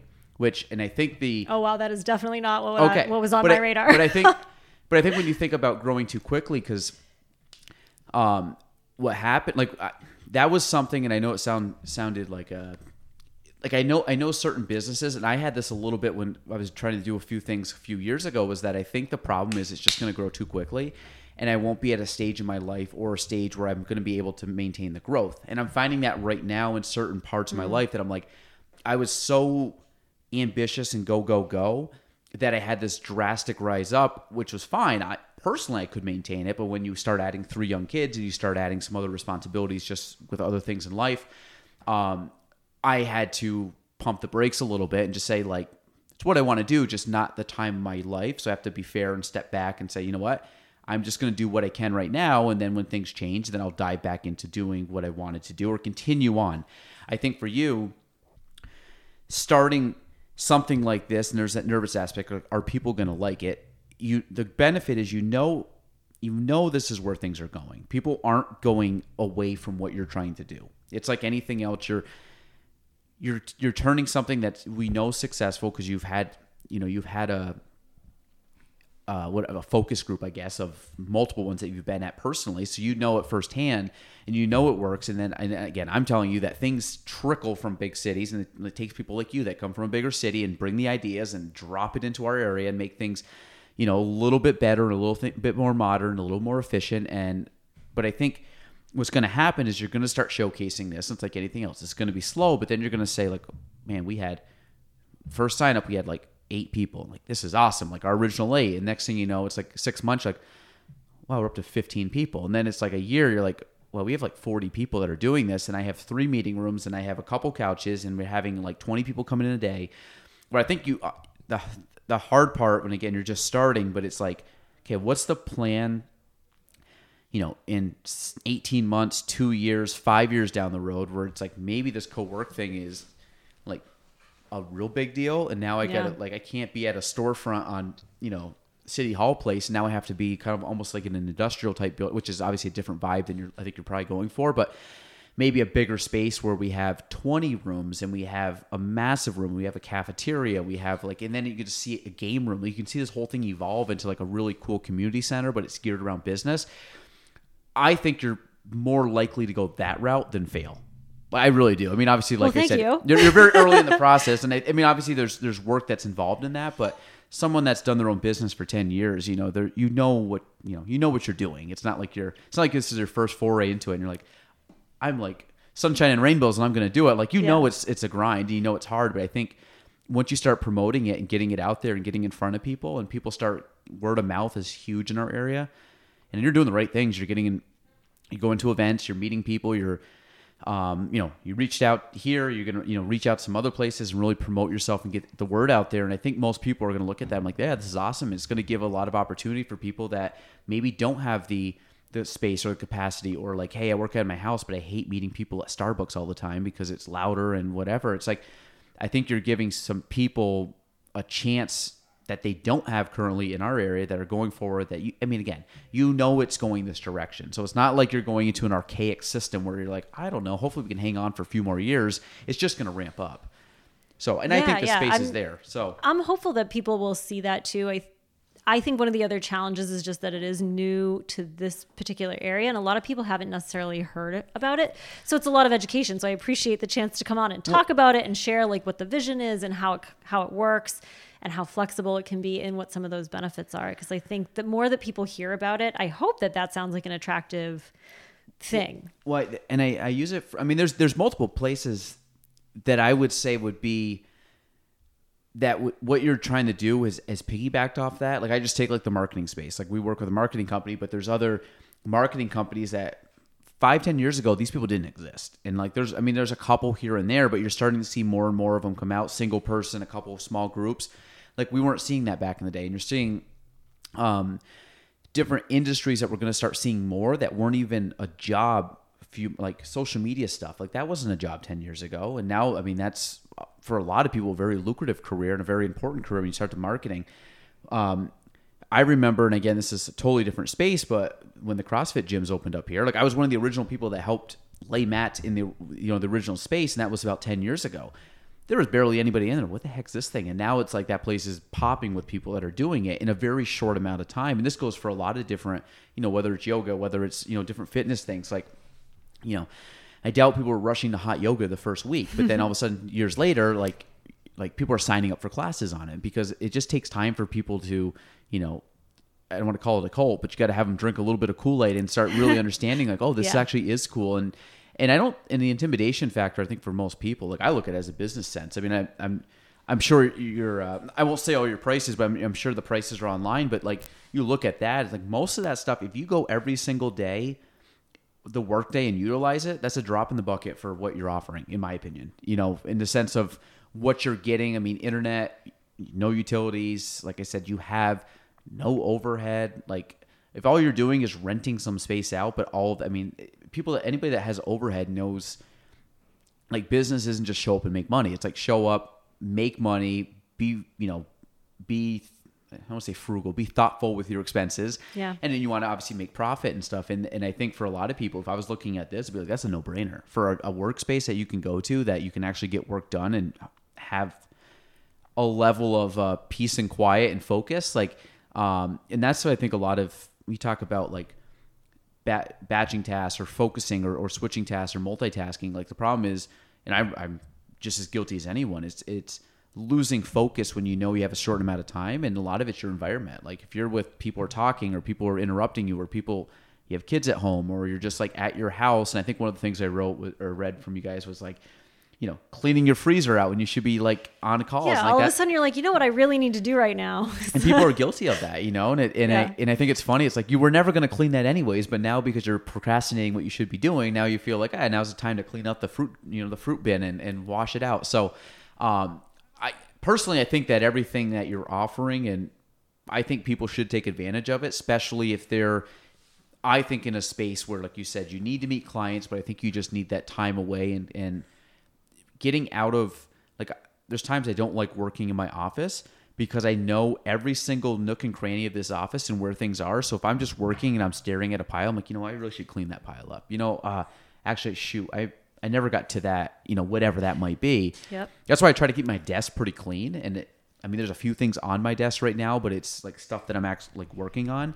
Cause I have like that, squirrel syndrome. Like I'm like, God, I gotta get this done. Like, no, I don't need to look at that. I don't need to read this. Like, and I think if you go to a space like that and it's very just clean and you just bring what you need to work on, your focus goes through the roof and you're way more productive. Yeah, you're absolutely. I mean, I think we all have those challenges, especially with spaces that you're in every day.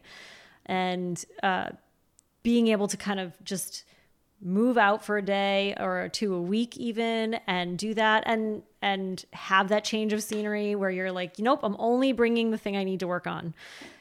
You know, I'm only going to bring my laptop and do this one thing. Like I have clear tasks that I need to do while I'm here, that kind of thing. Or, you know, stack meetings if you're only using it a few times a month, and plan all of your like client facing calls or your company meetings if you're a remote worker, mm-hmm. and you can kind of batch your meetings to happen on a couple days a week. Like you could definitely just come in for one of those 5 or 10 day plans. You don't even need to have it all the time, but you can still make use of that as a way to get out to do those. And then you're also freeing up the rest of your week for that other deep work that you need to be doing. Yeah. And one, like there's times I've thought about like going and like Airbnb, of like going and renting like a cabin for like 2 nights with like no internet, and just like show up and just like have a couple things I want to work on and like a book, but just like know that like nothing, you're just completely solitude for a couple days. I've done that myself. Done that. So how does, how was that experience? Like this was by yourself, like just off the grid. Yep. I've done it once by myself and once where my husband came, and it was like a little staycation version, but he knew I had like clear goals. I was actually overhauling my client experience. So looking at every touch point from when a couple reaches out to the delivery of the wedding day, and what are all those things? What are all the emails? What are all the calls, the touch points that we have? And I was really wanted to kind of elevate that whole thing. And so I planned just one overnight. We stayed at the Deer Head Inn, just in Elizabeth Town. I was gonna say, yeah, super cute. It was great, and basically, I spent a deep dive like 6 hours. I'm a real tactile person for stuff like that, like old school. So I had note cards with me. I can see your hands starting to form that. Yeah, like color coded note cards. 3x5. Yeah. Yes, exactly. And like spread stuff out on the floor and did this entire deep dive, and I was able to overhaul that entire thing in 6 hours, whereas I could have tried for months at home, I swear. And something else would always come up. I would never do it. You get distracted. It's one of those things. I do goal setting. I try to do that outside my house too, or like set aside a whole day where I'm just thinking about what goals do I want to meet, setting like quarterly benchmarks, like thinking through those kinds of things too. But like that deep work or quarterly check-ins, I could even see companies wanting to get out for a quarterly retreat or an annual retreat, mm-hmm. and bring work like people into the space, because it doesn't just have to be alone, right? Like you could have a small to mid-sized company that wants to come in and use the space for that on a weekend too. Well, I think when you look at a small business, like the hard thing, and again, people don't, small business is like an iceberg. Like you say, you can only see like 10% of the iceberg, and like everything below it is really what makes a success, but it's really not shadowed or not projected out. And like you and I, we have tasks we have to do. We have like daily tasks, but then it's like you have the scheduling and the managing, you have all the day-to-day stuff, and then you have the client stuff. So there's stuff you're personally with people, and you're, you know, we're both in like service industry, so you're yep. constantly, I would say on call, but you're easy to get a hold of if needed. So you have that, which is very, it's a very variable part of your life, because like I could just be sitting down right now and be like, great, tonight's good. And I get this guilt if someone's like, oh my God, can I get in the house? The house is nice. And I'm like, which is good. I like doing it, but like, shoot, now I got to move some stuff around. I'm not at the point where I can just be like, yep, I can go. I'm like checking my wife. I'm like, okay, the kids, like, and sometimes I might be like, listen, I can't, I got stuff with the family tonight, but it's like that stuff becomes very variable. And then you have your day-to-day stuff, which is just the menial tasks. You have to, you know, just the little things that you try not to really, you know, you try to batch them. Like me, I try to do my email only a couple times a day. I try to, you know, but you have those things that are just waiting in the wings. And then the third part that really gets neglected by a lot of people is that on-business work. And the on-business work, it's very tough because I'm a flow state. You mentioned it before with editing. Like I have to be in a deep flow state for my mind to be right, to think of how I want, because the other, it's like, I kind of allude to, imagine if you were like digging a tunnel, and you're digging the tunnel at the very beginning. It's very easy. You just start digging because you're at the start. And then eventually it's like, okay, I got to like put the shoulder, like I got to hike all my gear deep into this tunnel to continue digging the tunnel. Well, I find that it's like my focus. It's like I know my business so good on the surface area and like layers deep, that if I'm really trying to go to a layer that I have to tap into, or that takes more time, effort, and energy, it takes me longer to get to that state. And I find that if you're like that might take me a day, might take me a week, might take me a few hours, but if I'm only giving myself 2 hours or an hour to do that, I most likely will never hit that state. And if I do, I touch on it and then I come right back out, because now I'm back into the day-to-day. That's why, that's like you said, if I can just check out, no access to the outside world, minus like family, really, then it's just, you're immersed in that. But it's like when you know you don't have a phone and nobody can contact you, your stress level about answering the phone goes out the window. At least for me, it goes out the window. Because if I know like somebody can't physically talk to me, I don't even think about someone calling me, because I just know they can't. But if I have my phone, then it's like, is it going to ring? Like, someone did message me. What is it? Like, and then you get to that point where it overshadows that just freedom of not doing anything. Yeah. Yeah. And getting into that deep work state, because deep work, it does require focus and time and energy. And not to say that all the things you would do all the time in a co-working space, even, or something like that, would be those deep work things. You can just go and like grind out your email list too, but being able to mix it up and change that scenery, I think that's a huge help for doing some of those things. Although I feel like, how often are we like away from our phone? I will put it on airplane mode occasionally when I really need to do those like deeper dives or those deep work projects, because I don't want to get the text message. I don't want to get called. I don't want email notifications. All those things like pull you right out of it.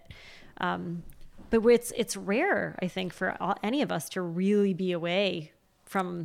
Do you find you're able to do that like regularly? Like you just mentioned a couple tactics, but like how often do you think you would do that? I make time, like I said, annually to do the goal setting kind of stuff, and for that I always turn everything off. And then there'll be times where maybe I'm working on drafting a series of emails, or, you know, diving into something like that. It's occasional where I will actually close out of everything, put it on airplane mode. I don't do that for editing necessarily, because while that is a deep process in its own way, it's also, I don't know, you can fall in and out of that more quickly a little bit with like those momentary things, but I want a chunk of time to actually make progress in it. Yeah. But it's not an everyday thing for me. I to turn off like that. I've talked about this before, but like I'll put my phone on Do Not Disturb, where I have like your favorite list can contact you, which is like family. So I will put that on. But you know, a lot of times, like most times people contact me, it goes to voicemail. And like a lot of times I can see them calling me, and it's not that I don't want to talk to them. It's just, I just know myself. If I go down the rabbit hole of answering that phone call, which could be anything, you don't know. It could be a 2-minute conversation, could be a 20-minute conversation. And I'm just at the point now in my life that it's like, if I'm here, I want to be working. If I'm home, I don't want to be working. So like, but if I find that I can't get my work done now and it's got to get done, then I know something's going to suffer, either with family or my sleep, or something is going to have to give.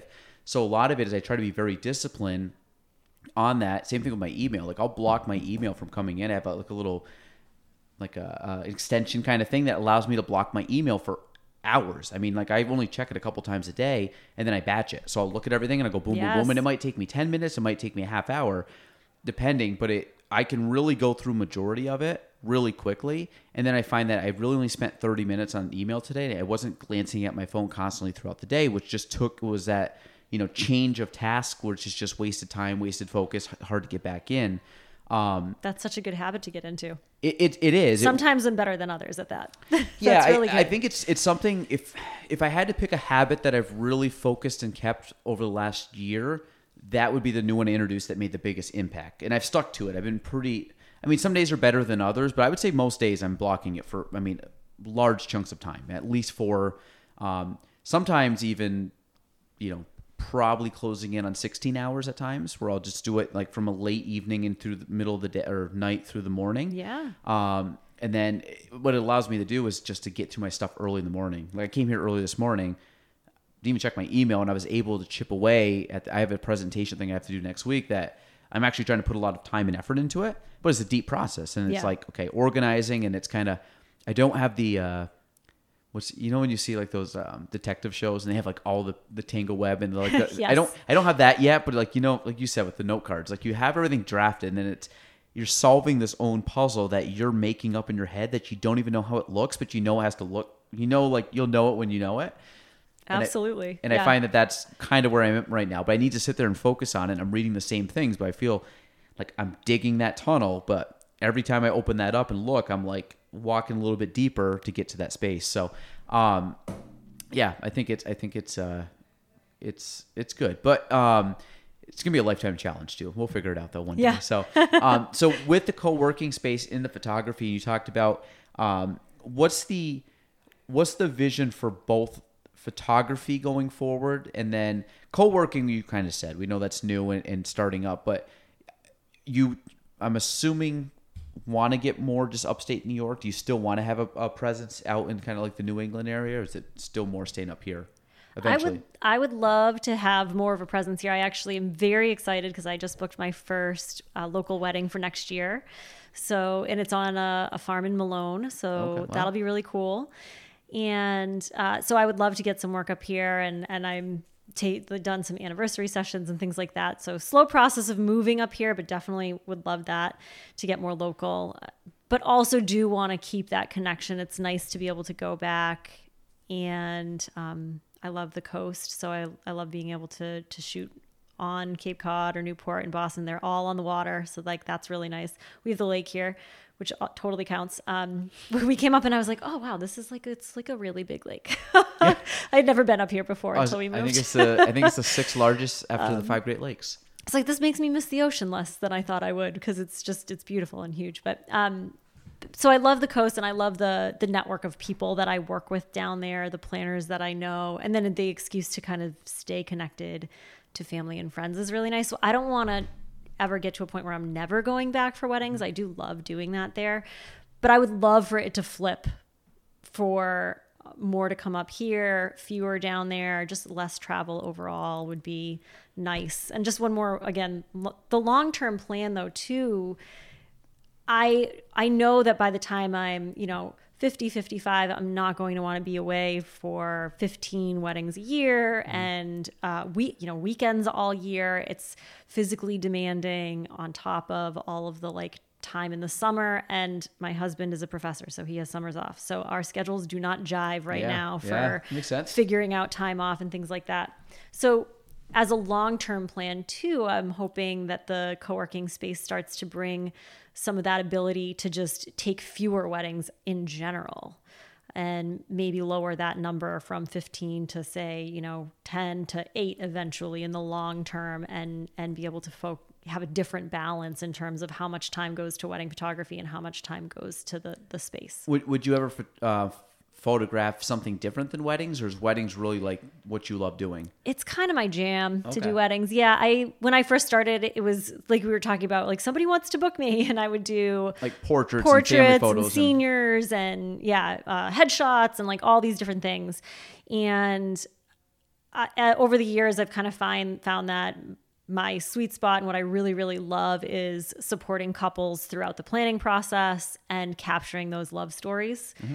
And it's its own unique, segment of the photography business. And so I really love specializing in that and being there. And then I don't even talk about portraits on my website anymore. I just have a few families, like I mentioned before, who I photographed their weddings, and they've been with me for years. And so I still do their families annually, but I wouldn't call myself like a specialist in family portraits, and it's not something that I advertise.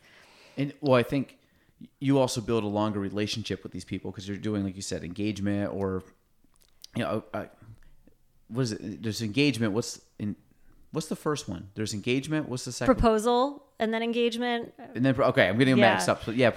A lot of proposals aren't necessarily like a guarantee. And that's usually, you don't necessarily even have the same photographer, because the half of that couple is not involved in picking that person, because it's a surprise usually to have a proposal. And I would think that the female picks out the wedding photographer more. So, at least in our relationship, I really had no, I don't care. But but I think, if you start going through, like, you have you go get headshots, like, hey, thanks. Like, I, whether it's high school or business headshots, like, you like, okay, that's great. And then, you might use that person again. But like I said, if you're doing something, like I had Annika Fulham was on, and she Assorted Artistries, and same thing. Like, you start looking at the longevity and how long that process takes. Like, you really get to know these people at a very intimate level, because you meet their families and you meet them from the start, and you go through like the high points and the low points and everything in between. And I feel like it's a whole journey that you get to go on where, like I said, a lot of photography, like, you go get a photography and bring the family, and they'll do a quick thing and then send you the copies and then never talk to you again. But I think, like you said, you have more of a connection. So I think, and photographers are usually booked right after venues or planners. So Annika's a planner. Yeah, photographers are kind of next in that line, and a lot of times we're working with a couple for 8 months, a year, 15 months, even sometimes. So you're booked right away, early on in that process, and you have this opportunity. Everyone's different. I really like actually being able to, like, serve my couples, educate them in the process. There's so much with weddings that couples don't know, because they're planning for the first time, and it's the only time, or their things have changed a lot, and they don't even know what they don't know about the industry. And we have a bunch of shorthand about how we talk about stuff, or terms that they need to know. And there's, Pinterest will send you in a gajillion different directions for things. So there's a great opportunity to just stay in touch. I actually do a newsletter every couple of weeks that for my current and past couples, with little tips in there about things to think about or consider for photography alone. There's like an endless supply of things that I think about that it might be good for them to think about, like, how do you hold your bouquet properly to get photos of it? Why do you need to have your groomsmen take all the stuff out of their pockets? All these like little things that you think about too. The pocket one for sure. There was a friend of mine, he said this once, someone told him, you've forgotten more than I'll ever learn in this field, because you had been in, and like, again, you have someone that's getting their first, wedding, like, hopefully you only have one wedding. And, so you go with the idea that, like, you have, especially over 10 years, and this is going to get, more and more pronounced. You have so much more that you've learned, and you're like, oh yeah, I forgot I knew that. But yeah, why don't you do this? Where some people are like, this is so like elementary to them that they'll never know as much as you've already forgotten. And that's kind of the thing, I think, with most people that really dive into something. And I'm guessing most of this self-taught photography. Yeah, a lot of workshops and things like that. But actually, I initially got into it. My wedding photographer became my mentor. which was really cool. And so I got to work with her for a full year, basically, went and was a third photographer and assistant for her on weddings. And then so learned on the job for shooting and that kind of thing. And then worked for her studio in the summer as like admin. So I got to learn about contracts and all bookings and Lightroom and like all of those other aspects as well, which was really great. Well, I think, and the other thing kind of tying off with the co-work space, it's, you start going into most people right now, like I always say, you have Google and the internet. You could become the smartest person in the world about any topic because you just have access to the internet. And the other thing that you talked about is like getting a mentor is like, if you want to get really good at anything, the first step is find a mentor. Just find someone that's already done what you wanted to do. Like I get people ask me all the time, like, hey, what do you think the first step in real estate is? I'm like, just go find someone that's good at real estate and just work for free, follow them around, like learn, be a fly on the wall and just absorb as much as you can. And I would say that translates to every industry. Like you said, like real world applicable, like, hey, here's a camera, you're shooting third. It's not the, you're not the all-star, but you're learning and eventually you'll be there if you put the effort in. And I think I find it more exciting. Obviously, like you're on different ends of the spectrum too, because your husband's in, the academic world and you're starting to see different ways of learning and the way colleges are and the way that, you start coming up with like a lot of just with the internet and people are self-teaching themselves things. And it's cool because you're getting kind of the best of everything. You're kind of blending to be, kind of draw out the best of people. But yeah, I don't know. I think it's cool. I think the co-working space though, it's going to start highlighting a lot of people like that are going in and teaching themselves a second career or a side hustle or something. They want to eventually turn a passion into something that's really cool. And it's kind of like, okay, we actually have space. You can come and do that and away from the kids or away from roommates or whatever that might be, where it's a little bit more quiet. Exactly. Manageable. Exactly. Yeah. And a space for you to then test out some of your new skills and ideas. True. You want to host a workshop and try something out and see how it goes or pitch something like. Or even just, say like, hey, I'm trying to build this website. Like, what do you think? And then someone's like, yeah, this looks good. Or, hey, why don't you try adding this? And like, oh, aha. And then you start doing it. Like I said, you're just polishing every person, just become a better version of themselves. So, well, Lynn, before we wrap this up, because I had a couple things and I don't know if this is something maybe you want to promote it. You have obviously that date. So if you want to retell people the grand opening date. Yes. So grand opening will just be a launch party, basically, to come and see the space and check it out. And that's September 2nd during the first Friday event in Plattsburgh. So it's 5 to 8, I think. And then I don't. I'm like, Lynn's asking me. I have no clue. I think it's 5 to 8. I don't know is that live or no? Yes, that is live now. Yeah. Okay, so you can promote that too, because this will come out hopefully later today. Sure, great. So I was saying earlier, don't have anybody signed up yet because I just finished this like yesterday and sent it out to my list of like 20 people. But we are doing a grand opening special, so an extra incentive to sign up early because co-working is best when you're working beside other people. And so it's pretty cut and dry, easy in the sense that across the board, all the plans are listed on the site. You'll be able to click in and check them all out. There's like, you can go month to month for any of the plans. You can get a 6-month commitment if it's something that you want to use. And they're all 20% off for the first 6 months. And we're waiving the setup fee. So that's it's a one-time fee just for getting into the administration system, getting your code for the door, like doing all the things we need to do to get you set up as a member. It's a $29 fee normally, so we're waiving that too. It's a little bonus, but 20% off of all the plans. Obviously, you're saving more if you pick a higher plan, but there are savings for everybody. Yeah, so and we'll put all the info in the show notes, and we'll share this out to people. But again, 26 City Hall Place in Plattsburgh, Lake City Coworking at gmail.com is how they can reach out. Telephone, we'll put all that stuff in the show notes so people can reach out and on social media. But I think it's really cool. Yeah, and I think I just like new ideas coming to the area. Like I said, just making better options, just different things coming. And yeah, I think this will be cool. I think you're going to find this very beneficial.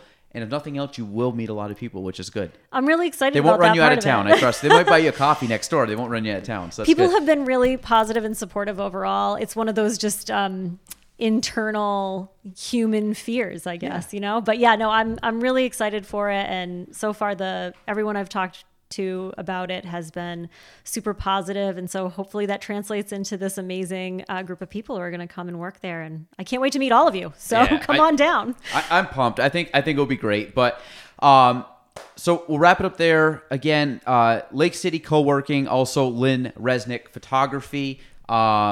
Like I said, we'll have both those on there because, again, she's trying to get into the wedding industry locally. So, help a girl out.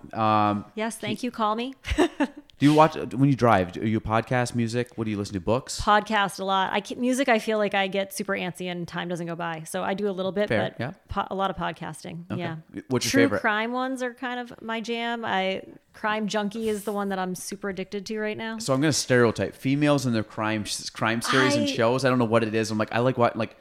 They drive my husband crazy too. There's a ton of girls I know that are like, yeah, did you watch a serial killer one on Netflix? Or did you listen to the Serial podcast? And I'm like, about killing somebody? No, I haven't, crazy. Like, you're nuts. But that's okay. Love them. Do what you want. But again, everybody, that's Lynn Resnick. That's episode 199 of The Galen Trombley Show. We're out.